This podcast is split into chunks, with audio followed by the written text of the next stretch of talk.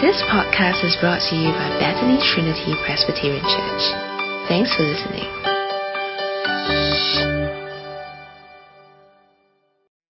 thing you do in uh, Christmas decos. I look at them, I thought maybe I'll give the poem a go. So I trusted my second primary school level Mandarin and I sang the poem. But for your sake, I will say it to you in English. Okay, this is how it goes across the door where my bride was behind. He says, How beautiful you are, my darling. Oh, how beautiful. Your eyes behind your veil are doves.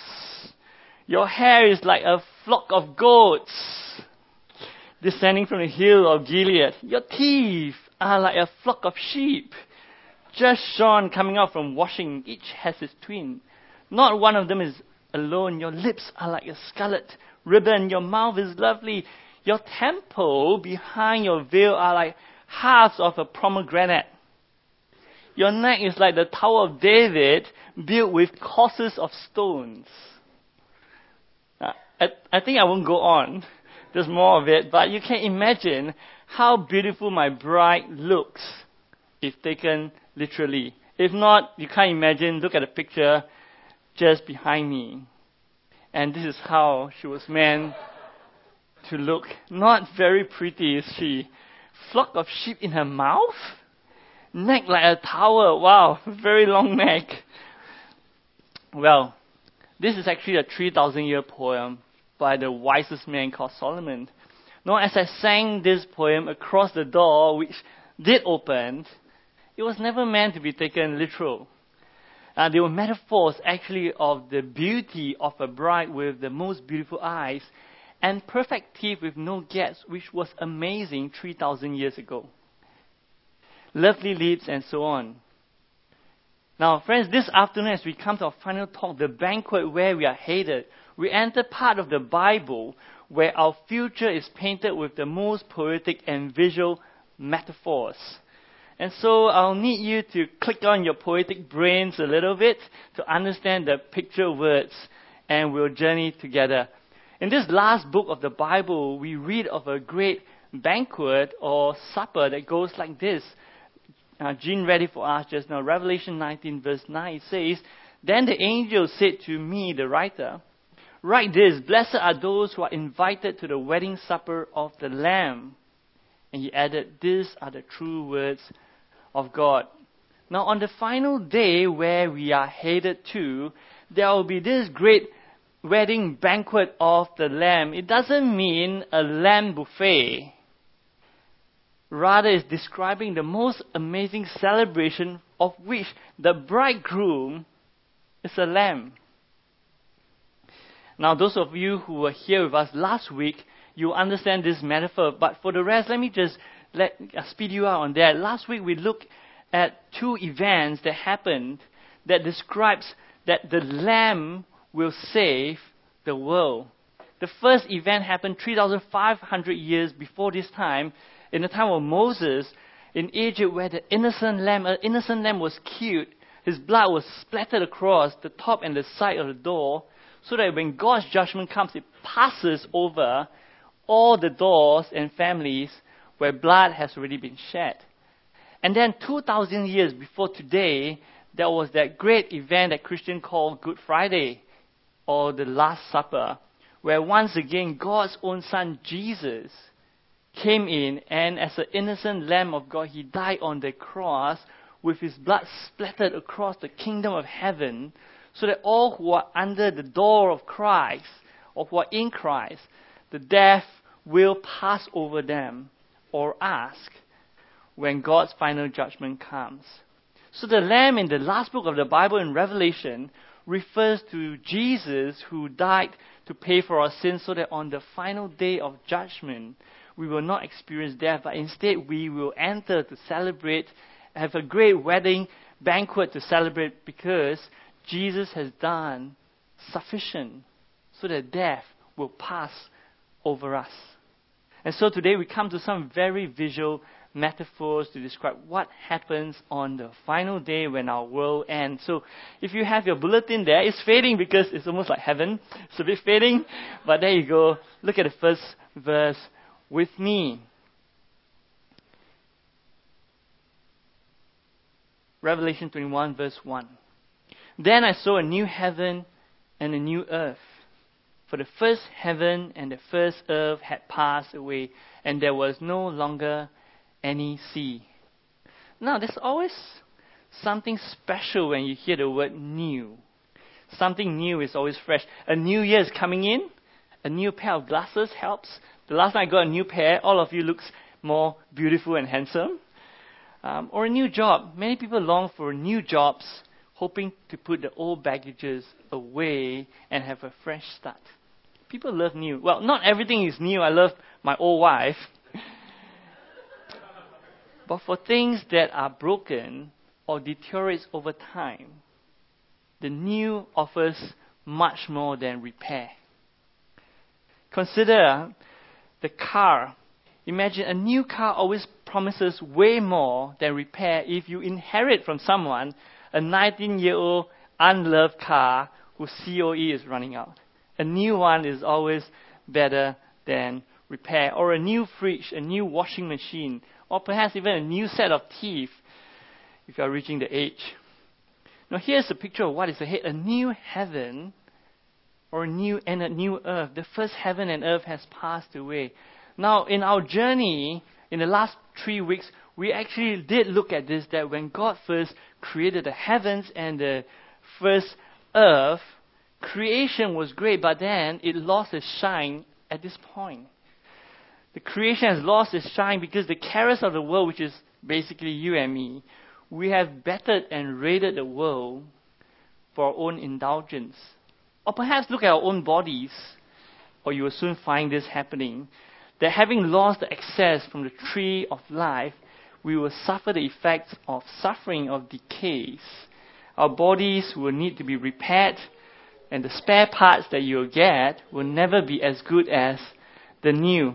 Now, if you ever get a root canal done and you get an honest dentist, the dentist will always warn you of its potential expiry date.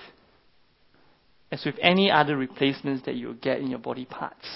Yesterday I was at the hairdresser and she was talking about her mom who has to replace a hip because the old one has expired.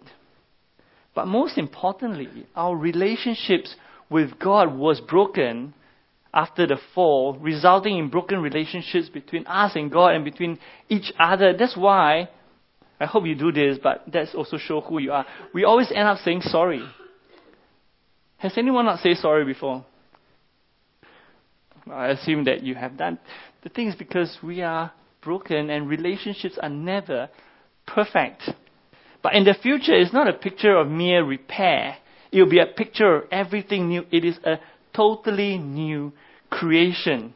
The old creation will be gone, the new will arrive. There will be no scars from our old life. There will be perfect, fresh start, void of brokenness, void of battered scars, void of painful past. In this new creation, there will be no separation between heaven and earth, between God and people. Look at verse 2 with me. It says, I saw the holy city the new Jerusalem coming down out of heaven from God, prepared as a bride beautifully dressed for her husband. Now, here's an amazing picture because as, as you look at it, it's not people who will be risen to heaven, but rather heaven coming down to us.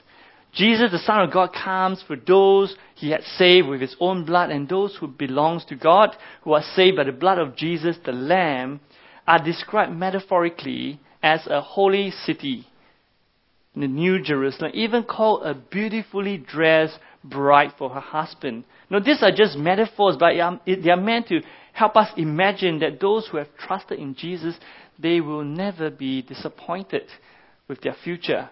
They'll become a holy city, meaning they'll be void of evil, they'll be void of impurity.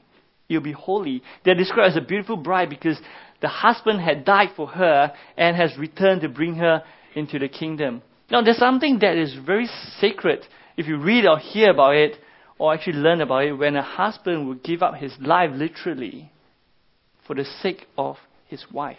There's something sacred there. But that's exactly what happened 2,000 years ago when Jesus died on the cross. That he died to buy the life of his bride, which are basically those who believe in him. But there's more for Jesus because he rose from the dead and he promised to come back for those that he had died for.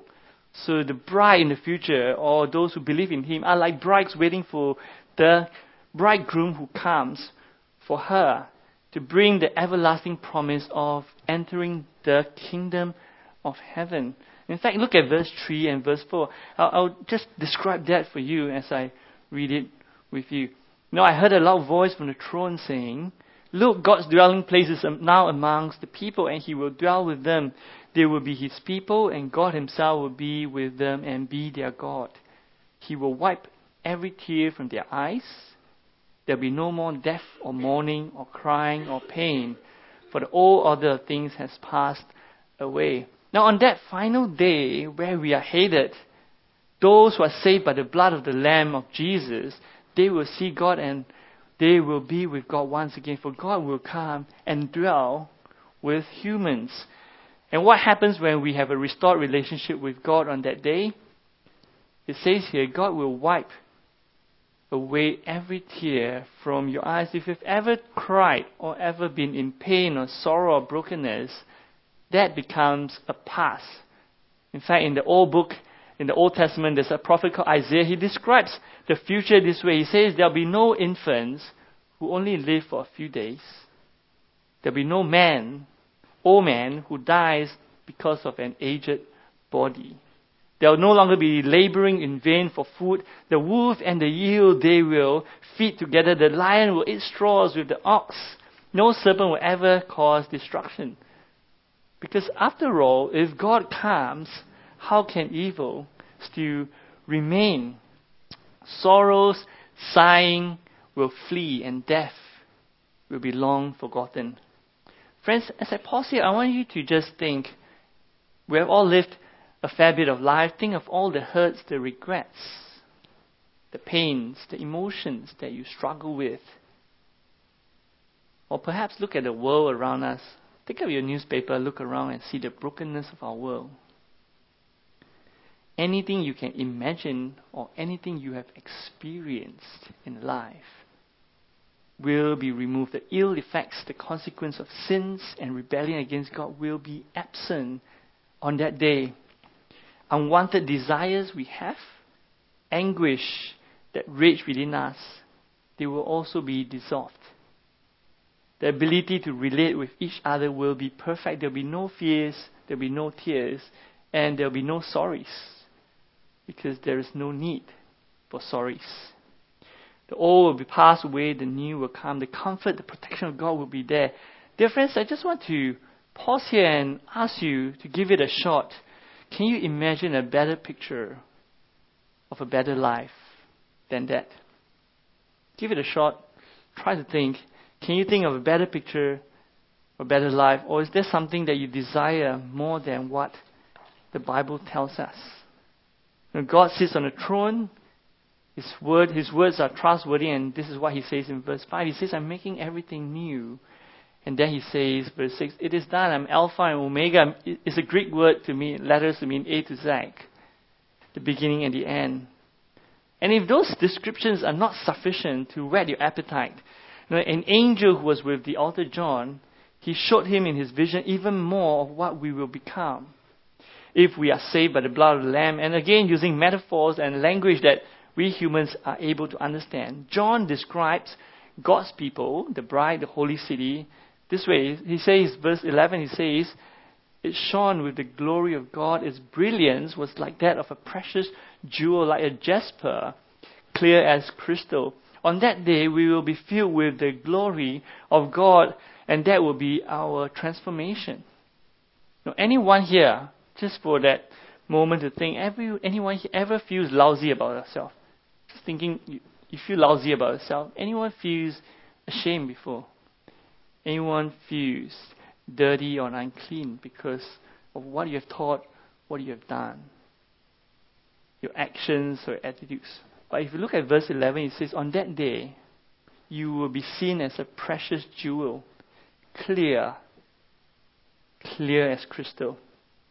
And if you go on to verse 12 to 21, which I'll just summarize for you, it goes on to describe further that no one who trusts in God will ever be left out. In the biblical terms, it, it, means the Old Testament people and the New Testament people, or those before Jesus and after Jesus, all who have trusted in God, none will be left behind. They'll be like the most precious stone. I've not even seen most of them, but let me read them to you. This is how you will look like if you're in Christ. Jasper, sapphire, agate, emerald, onyx, ruby, chrysolite, beryl, topaz, turquoise, jacinth, amethyst. They are like perfect pearls. And then verse 21 describes the street of heaven that is purer than the limited 99.99 gold in our world. So pure and abundant that gold will be used to pave the streets. Now, there was this joke that says there was this really rich man. He dreamed that he died and he was heading towards heaven, and the angels say, Hey man, what do you like to bring to heaven? You can choose one thing. He looked around what he has. He says, Can I bring my gold? I have a lot of them. One suitcase worth. Brought it out, 99.9% gold, and the angel looked at him and say, And why would you bring poor quality pavement stones? Because that is what heaven is. Forget your pavement stones because there are much better ones in heaven. Now, friends, the best metaphor in our human language will always fail to describe fully what we will actually see and experience in the new heavens and the new earth. Now, friends, is there anything here on earth, anything that is worth for you to exchange the glory that God wants to give to you? Is there anything? That you exchange for it relationships, career, money, pride, comfort. Now, the problem with us, friends, is not that we desire too much here on earth. If you were to understand Scripture, the Scripture will tell you we actually desire way too little on this earth.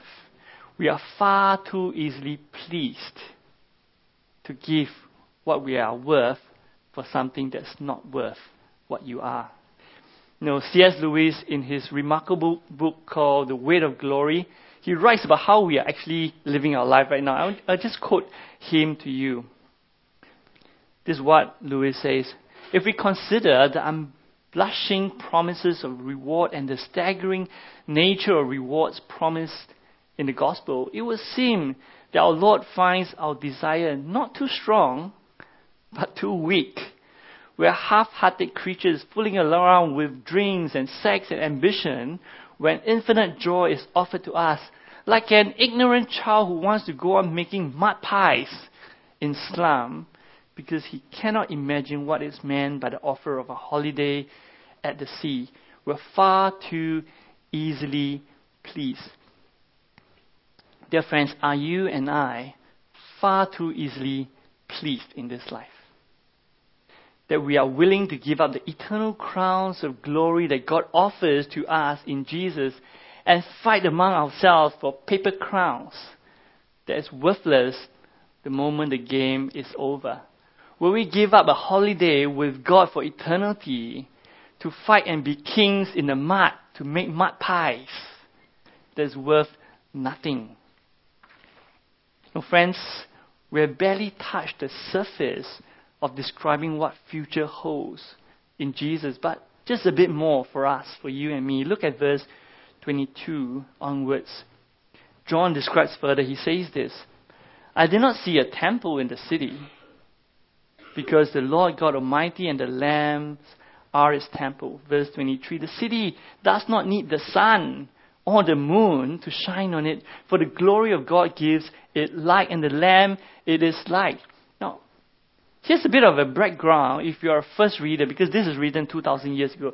For a first reader in, in a Jewish uh, environment, to them, the king's palace is never the center of the nation Well, it is for us. The White House, the, the Istana, but not in the Jewish world. In the Jewish world, the center it's not the king's palace, it's the temple, because that's where God sits.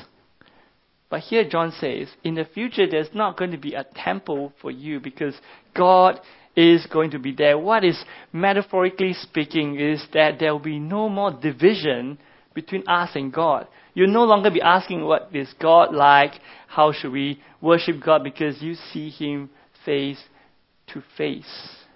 We see the Almighty Lord and the Lamb, Jesus, because they will be right in the center of this new creation. And if you recall our first talk, for those who are here, we talked about how God created the sun and the moon so that it shines its light on us. Well, there'll be no need for the sun or the moon because glory itself shines in this whole place. And verse 24, look at this. This is fun. The nations will walk by its light, the kings of the earth will bring its splendor. On no day will its gates ever be shut, for there will be no night there. You know, the new heaven and new earth will be like a city that never shuts its gate because there's never evil that will come in. The only thing that exists in the future will just be glory and honor. You know, there'll be continuity and discontinuity in the heavens. Now, this is, I was trying to imagine what would heaven be like. And I thought, perhaps music will be there. Painting, creativity will be there. All of us will play like Mozart because we have all our lifetime to learn and be better than that. All of us can paint like Michelangelo because we have all our lifetime with the greatest artist that paints the universe. The enjoyable farming and enjoyable food, food will taste literally heavenly without advertisements. But I thought there would be discontinuity. Some of you will run out of jobs because there will be no doctors. There will be no physios. My wife will run out of job. There will be no one who will be sick or injured. And there will be no locksmith. If you want that to be a vocation, forget it because no one will ever need a lock for their gates. There'll be no theft. There'll be no evil. No, friends, remember the Garden of Eden in the first leg of our journey, just a few weeks back, when the first man and woman lived. Well, in the future, it will be a garden city. It's a much greater garden city than in the beginning. In fact, look at verse 1, and 1 to 5 of chapter 22, right at the last paragraph of today's passage. Then the angel showed me the river of life, as clear as crystal, flowing from the throne of God and of the Lamb down the middle of the great street of the city. As you pause and look at that few verses, the first verse says, There is a river of crystal clear water of life flowing from the throne of God and of the Lamb in the middle, right through the whole city. Well, in the beginning of the Bible in Genesis, we are told that there was a tree of life in this new creation, verse 2, there are trees of life on both sides of the river that always bears fruits. There's sufficient fruits for everyone to have life all the time. In the beginning of Genesis, where we have rebellion and our failures, in the new creation, verse 3, there will be no more curses that exist. While in the beginning we rebel against God and are separate from Him, verse 3 says, we will be willing to submit to God willingly because He is the one who loves us by dying on the cross for us. You know, in the Bible, there is there there are stories of slaves who are not willing to be set free even if they want to, and this is what they do. When the slave loves the master so much that even when they are able to set, be set free, they refuse. They have to declare it by putting their ear loop at the door and they'll pierce a nail right through it to say that then you'll be in this family forever and there'll be slaves that would do it. But on that final day, when you and I get to see the glory and the mercy and the love of God, the one who patiently loved us and cared for us and tenderly loved us and preserved us even though we often run away. On that day when you see his face, you'll say, don't let me go anywhere else. You will want to be there without being forced to. Because the glory of God is finally revealed to us. When we're told of this, look at verse 4. It says, They will see his face, his name will be on their foreheads. There will be no more night. They will, need not, they will not need the light of a lamp or the light of the sun, for the Lord God will give them light and they will reign forever. Friends, you were, if you were to remember the beginning of the Bible, it says this. It says the, the creation was created for man to rule and we failed to rule it. So we ruin it. On the final day, we will be able to rule over the world. And metaphorically, we have the name of Jesus there. And literally, we will have Jesus with us. And we will reign with Jesus forever and ever. He will be there to make everything possible. Dear friends, as we try to metaphorically think about heaven, is there something more attractive than what God wants to offer to you and to me on that final day? The best of the descriptions we can think of are really just metaphors of what we cannot comprehend. No, it's like me trying to describe to some of you who have never been parents what it feels like to carry my baby, my babies, my twins, for the first time. You know, in 2010, 10th of April, in Perth, King Edward's Hospital, the hospital was on fire. Everyone was being ushered out of the hospital. The only ones who were left there was me and my wife because she needs to deliver. So we were there. Everyone was out. The doctor was brave enough to stay in. We tried to rush the kids out. My first daughter came out, my son, in three minutes because they had to pull him out right through because of time as I held on to that two babies. For a moment, the, the, the siren of the fire engines and the whole hospital, it just drums out. My hand was numb on one side as I looked at that beautiful baby with the most beautiful cry. That's the last time, but that was the most beautiful cry I've heard with her eyes closed. And the other one, without crying, was just opening his eyes, staring at me and say, Hi, Dad. Their hairs were wet and and for that moment, I was just holding them, and the time just froze. But, friends, the best way I can describe to you is still nothing compared to what actually felt like for me when I carried those fireproof kids for the first time. Whatever we have read in Revelation, they're just metaphors of what you will actually experience when you're there. That is what God offers to us. Is there anything more attractive that you will give this up? Before I close, I must bring to us the most important message that I've actually not yet mentioned in today's message. If some of you with keen eyes, you have noticed. And the question is this Who will get to enter this new creation? Can I invite you to read three verses? with me. Look at Revelation 21, verse 6 to 7, and then 27. Let me read this for us when you are there. Or 7, 6 to 8. God said, To the thirsty I'll give water without cost from the spring of the water of life. Those who are victorious will inherit all this, and I will be their God, and they will be my children. But the cowardly, the unbelieving, the vile, the murderers, the sexually immoral, those who practice magic arts, the idolaters, and all liars, they will be consigned to the fiery lake of burning sulfur. This is a second death. And regarding new creation, look at verse 27. It says, Nothing impure will ever enter it, nor will anyone who does what is shameful or deceitful but only those whose names are written in the Lamb's book of life. Now, dear friends, there will be two kinds of people on that final day. Two kinds. The first will be those who are found guilty before God. Those who have done shameful or deceitful acts, those whose actions and attitudes have revealed that they have spurned God, they've rejected God, and they have spit on God in some sense of their life. Well, friends, as you and I examine ourselves, unfortunately, we'll find that we will land ourselves in this first group of people. I don't know about you, I find that I will end up in the first group of people. and so will the whole world. Because none of us have been perfect or righteous and good. None of us have loved God and obeyed God as He deserved.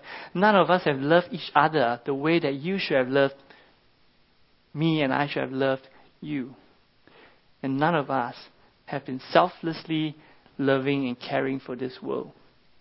So for those who are guilty, God says they will be consigned to the fiery lake of burning sulfur, and this is the second death. If we have experienced the first death, which none of us have, that is a metaphor of the second death. So, what hope is there for us? Well, there is a second kind of people mentioned that we could be. Can I invite you to look at verse 7 again? Notice what God says. God says, To the thirsty, I will give water without cost from the spring of the water of life. The second kind of people described here are those who are thirsty to come back to God.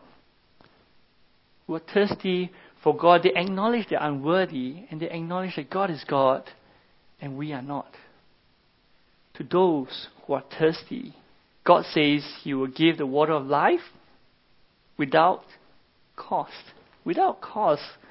Why? First of all, we can't pay it. Second because it has been paid for by the Lamb. Those who believe in Jesus and trust that He pays for their sins and rose from the dead, those who commit to Jesus as both their Lord and Savior, or to put another word, Jesus is their King and the one who rescues them, those who commit to Jesus as their Lord, they will be given life. And us too, if that is who you are and who I am.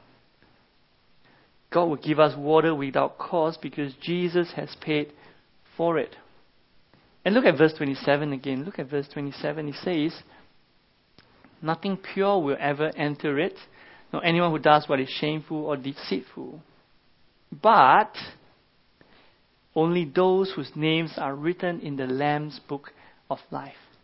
Because this is how you'll be on the final day. The books of history will be splattered all over the world in heavens. Everything that we've done, any thoughts that we have, nothing gets hid under the carpet. Nothing. The books of history will review everything of our actions and attitudes and it will make us guilty.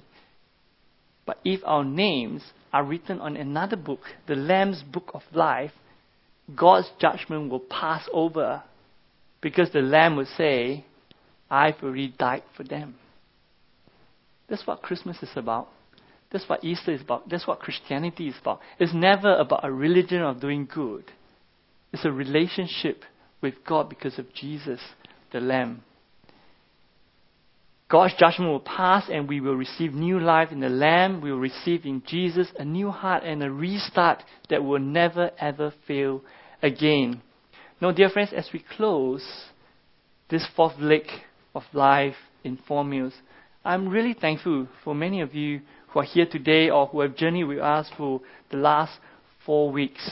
They're on podcast if you missed them and you want to. But my closing plea with you as a fellow human in the image of God is to thirst, thirst for God. What else would you want to thirst for that is worth your value? You are made in the image of God. What do you want to thirst for that's worth your value or mine. Thirst for the relationship with God more than fighting for paper crowns with each other, more than building mud pies in among the muds as kings of the muds. But let us come to God that we will be the children of God in the place He prepared and the feast that is sufficient for everyone if only we will come to Christ. So, friends, as I close this, um, this series with a prayer, I want to invite us just to spend a moment of time as we close our eyes to um, pray and talk to God. After this, we have a delicious feast or meal downstairs. But if you enjoy it, just remember it's but a metaphor of what God wants us to have. So let's close our eyes now. For a moment of our own reflection. I'll just give us a short moment and then I will pray for us and give thanks to God. Dear God, the Father of our Lord Jesus Christ, how amazing if we merely pause at the year end to think about the new creation that is available that will take away all our brokenness, our pains, our tears, our fears, our sickness, our griefs, our hopelessness, our unwanted desires, our incongruence, our sin, our death. And then you give us a place of perfect garden city of the New Jerusalem to be transformed into the most precious things and beings that will ever live. To once again have perfect relationship with you and perfect love to relate with each other. We'll never have to say sorry again, and there will never be hurts again. To be lifted up from building mud pies in our own kingdoms to worshiping you and flourish in the golden streets of heaven. Oh, Father, we know that the future is only possible in Jesus, and so we acknowledge Jesus our King and Rescuer. And we believe Jesus died for our sins, has risen from the dead and we commit ourselves to turn away from our own godness to worship you because we are made in your image and we are worth much more than mud pies. So we pray and bring our request to you and only by the blood of the Lamb. Amen. Thanks for listening to this podcast brought to you by Bethany Trinity Presbyterian Church. For more information, visit us online at busyvc.sg.